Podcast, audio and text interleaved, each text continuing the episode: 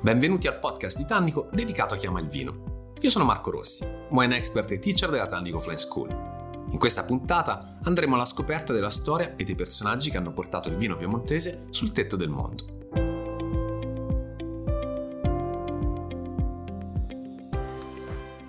Quando oggi parliamo di Piemonte immaginiamo subito una delle regioni più importanti al mondo per quanto riguarda la produzione di vino e l'immaginazione corre subito a Barolo immediatamente. Beh, dobbiamo pensare che però questo in realtà è un fenomeno estremamente recente che fino agli anni Ottanta non ha marcato l'immaginazione di tutti gli appassionati di vino in giro per il mondo.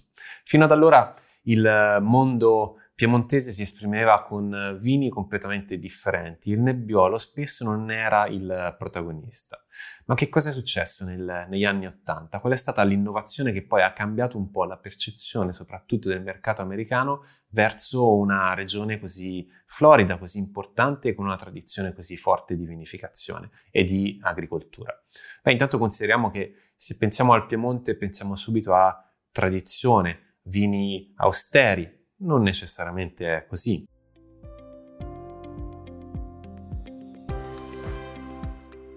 La rivoluzione dei Barolo Boys.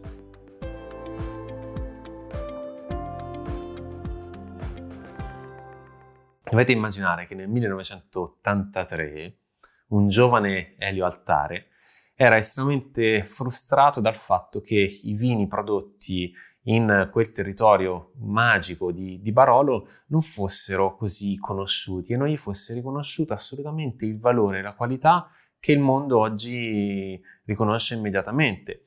Quindi eh, giovane Elio scende in cantina, preso da un attimo di sconforto e si narra che con la motosega o con un'accetta abbia distrutto quelle che erano le botti grandi del padre.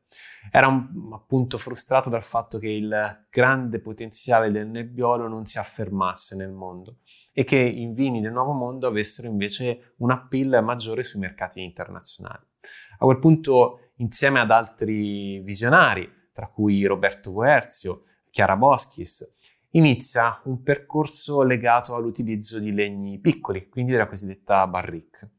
Inizia a lavorare sulla concentrazione, considerate che Roberto Voerzio invece inizia il suo percorso nell'86, quindi tre anni dopo questa rottura. C'è un film che si chiama Barolo Boys che racconta la perfezione la storia di questi ragazzi ribelli appunto del, del Barolo. Con l'introduzione della barrique si tende a fare vini più, più concentrati, più complessi, anche un po' più immediati e pronti per, per, il mercato, cercando di incontrare quello che è il gusto del nuovo mondo, il gusto di quel mercato appunto americano che consuma in gran parte vini italiani.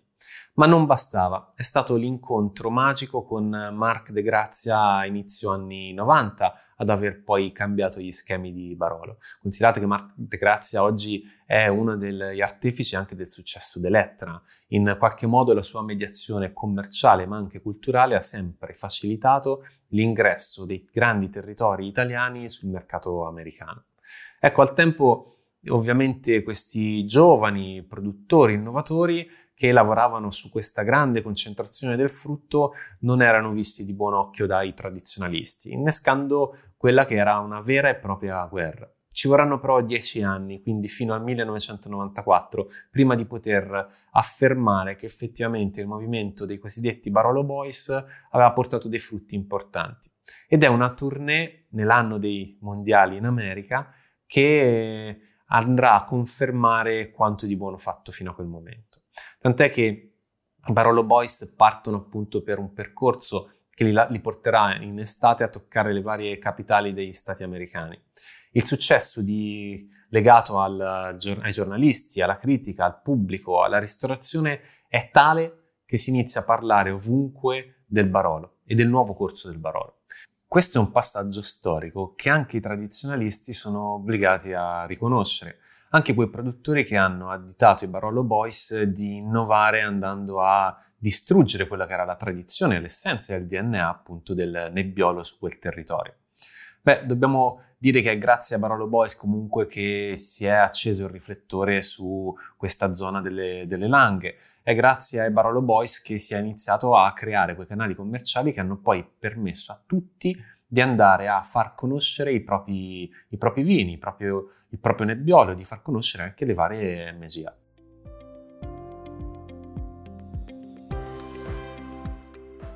Roberto Guerzio.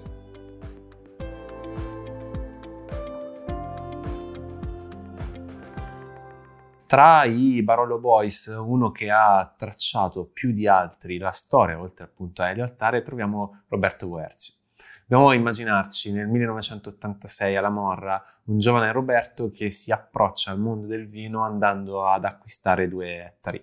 Oggi ha vari MGA, quindi ha vari vigneti, da brunate a fossati ed esprime vini molto interessanti e conosciutissimi. Ecco, ma al tempo è stato un innovatore puro. Ha iniziato con rese bassissime. Pensate che anche oggi, in realtà, quando in etichetta di Roberto Verzio trovate sui suoi vini l'indicazione RV 350, per esempio, sta indicando con 350 il peso espresso in grammi della, dell'uva che ogni pianta va a produrre. Quindi stiamo parlando di una produzione veramente bassa, di rese bassissime tra le più eh, basse, meno generose che possiamo appunto trovare nel territorio di Barolo. Ed è qui forse uno dei segreti di, di Roberto. Oggi Barolo Boys sono in direzione un po' differente rispetto a quella degli anni 80, degli anni 90. Uh, eh, la fase della maturità probabilmente, ma anche delle esigenze completamente differenti. Il mercato richiede vini più pronti, richiede vini un po' più scarichi, non necessariamente così eh, caricati di frutto, così caricati di complessità. E quindi oggi, a seconda del, dell'MGA, a seconda anche dell'annata, Roberto va a lavorare in maniera differente, andando a differenziare già le macerazioni che vanno dai 10 ai 30 giorni, ma anche i tipi di affinamento. Dobbiamo appunto considerare che i vini di Roberto sono qualcosa di estremamente elegante. Se prendiamo Brunate, un'annata come la 2010, perché comunque i suoi vini vanno poi aspettati molto nel tempo, andiamo a trovare un Barolo che si esprime non per concentrazione, come forse poteva avvenire negli anni 90, ma si esprime per finezza ed eleganza. Piccoli frutti rossi, dalle, dalla fragola al ribes, passando a volte anche per delle note leggermente più scure. Però abbiamo queste note fresche che ritroviamo poi al palato, perché il vino è maestoso, è importante. Ricordiamoci che siamo alla morra, la Morra è quel territorio di Barolo che insieme al comune di Barolo stesso esprime comunque un nebbiolo un po' più pronto, più immediato, con un frutto un po' più centrato e note floreali anche un po' più fresche rispetto all'austerità che troviamo poi a Serralunga. Ecco, lui esalta al massimo questa freschezza, questa bellissima beva, con dei tannini che sono imponenti, importanti, ma sempre super fini e super eleganti.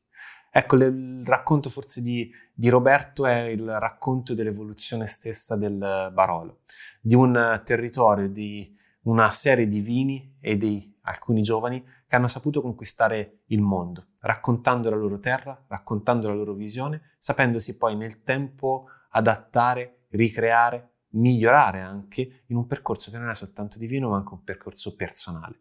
Oggi non è molto facile, non è molto semplice incontrare Roberto. Entrare nell'azienda agricola di Voerzio è una missione quasi impossibile, ma un qualche cosa che eh, chi è riuscito appunto a eh, degustare i suoi vini in compagnia di Roberto ricorderà per tutta una vita.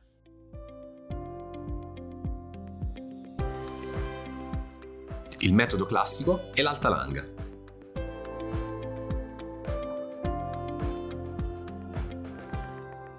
Piemonte è terra di tradizione ma anche terra di innovazione. Basti pensare che l'alta langa di OCG, quindi la denominazione che riguarda la spumantistica nel, in metodo classico nella regione, ha le sue origini in realtà nel 1800. Il primo territorio a portare la spumantizzazione in metodo classico in, in Italia, quindi estremamente lungimirante. Abbiamo delle caratteristiche molto interessanti. Intanto l'Alta Langa siamo nella parte sud del Piemonte verso la Liguria. Le, il disciplinare è estremamente stringente, è un disciplinare che non lascia nulla al caso, partendo dalle altitudini in cui si può appunto allevare la vite. Andiamo sopra i 250 metri necessariamente, quindi cerchiamo un clima più montano. Ci spingiamo anche verso quote estremamente elevate vengono proibiti assolutamente i fondovalle, proprio per cercare di mantenere questo aspetto qualitativo estremamente marcato. Deve essere un uh, piccolo mondo di produzione, perché i produttori sono circa una cinquantina, ma con una qualità solida che ritroviamo all'interno di tutte le cantine. Dovete anche immaginare che vengono previsti due vitigni, che sono il Pinot Noir e lo Chardonnay, quindi c'è un collegamento molto forte con quello che è il mondo del, della, della, Champagne. Viene previsto anche un, un, tempo di permanenza sui lieviti di minimo 30 mesi, quindi è ovvio che stiamo ricercando non soltanto beva ma anche grande complessità all'interno del, dei vini.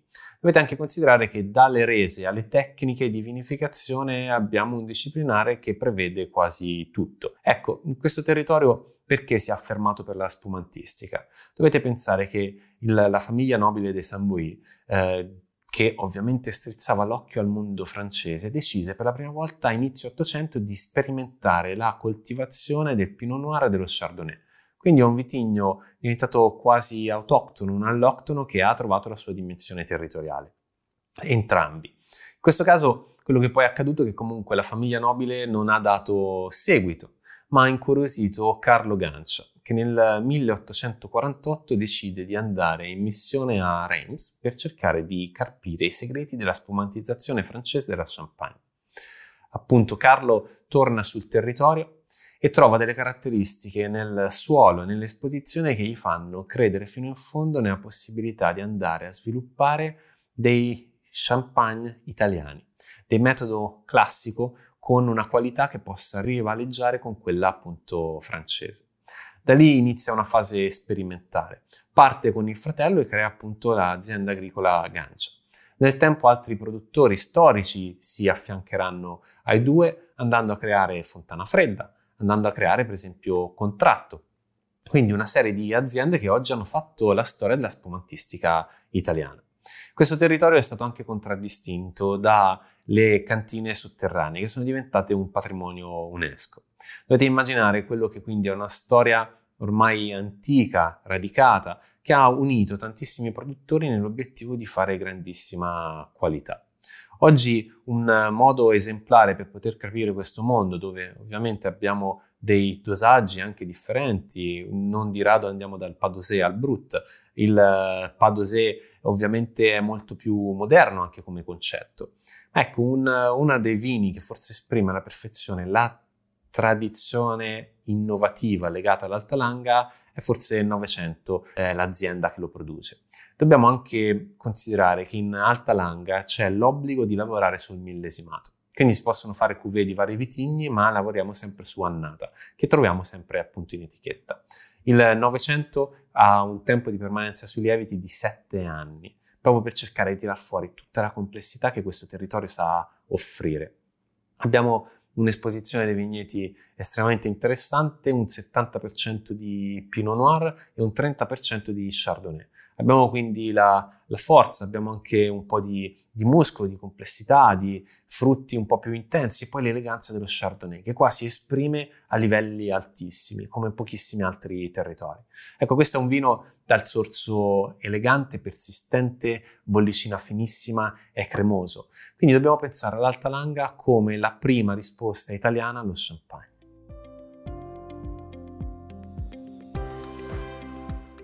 il moscato d'Asti.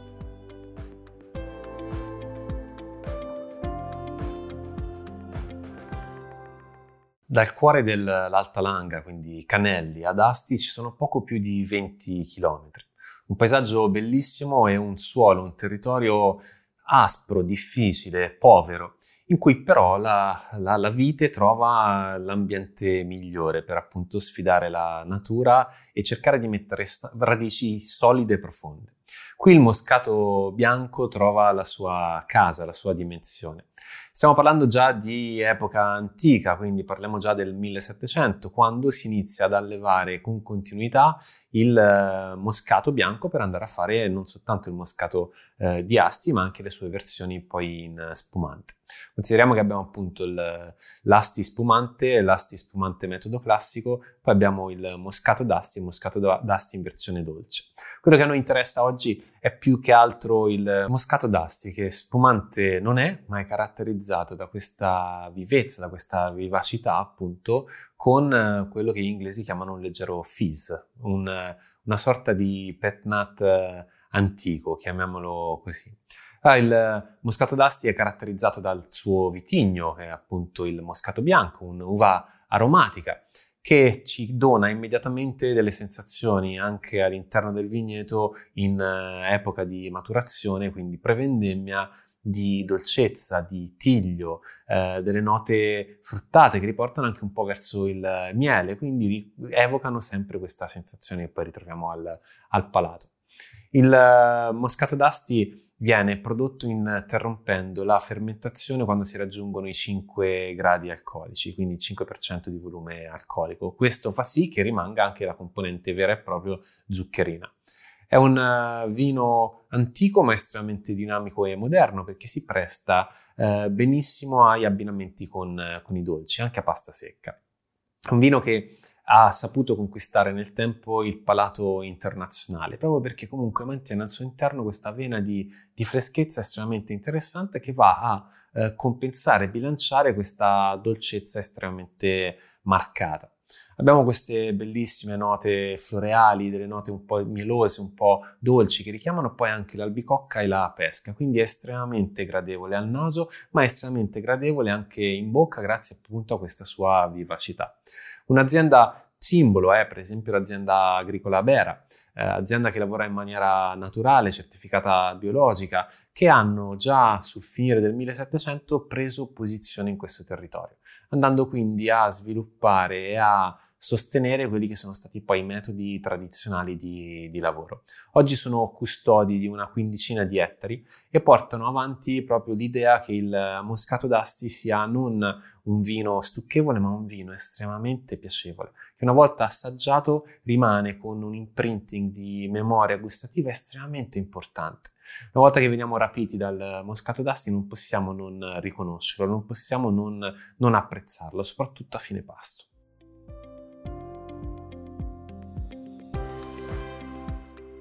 Il brachetto.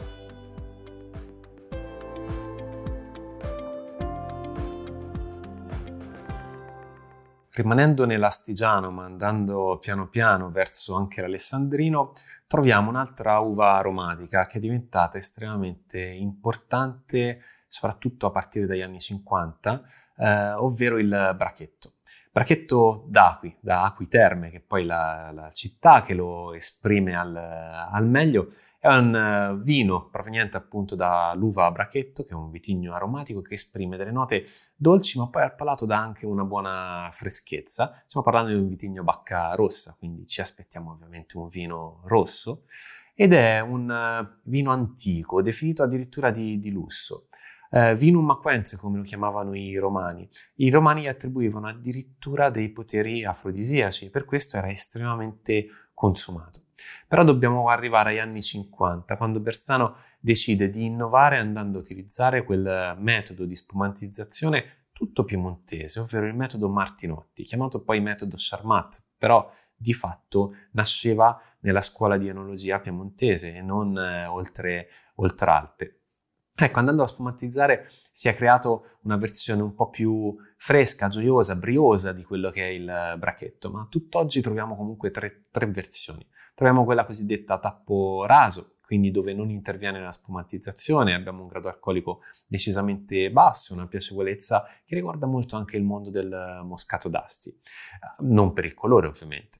Poi andiamo nella versione spumantizzata, quindi in autoclave, perché stiamo parlando di un metodo Martinotti, e poi andiamo nella versione dolce. Essendo un, vitigno aromatico si presta alla perfezione a resistere al tempo con una versione appunto più, più dolce, più da dessert, nonostante tutte e tre le tipologie siano perfette per accompagnare un fine pasto.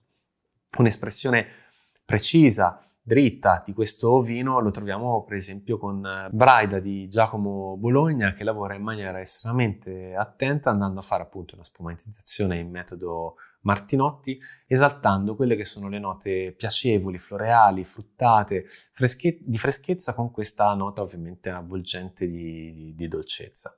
Ecco, il bracchetto d'acqua è oggi un vitigno, un vino che può esprimere alla perfezione il retaggio storico ma anche estremamente contemporaneo e moderno ed è in grado di abbinarsi a dolci più o meno complessi, più o meno strutturati, andando dalla pasticceria secca fino addirittura a un dolce a base di crema.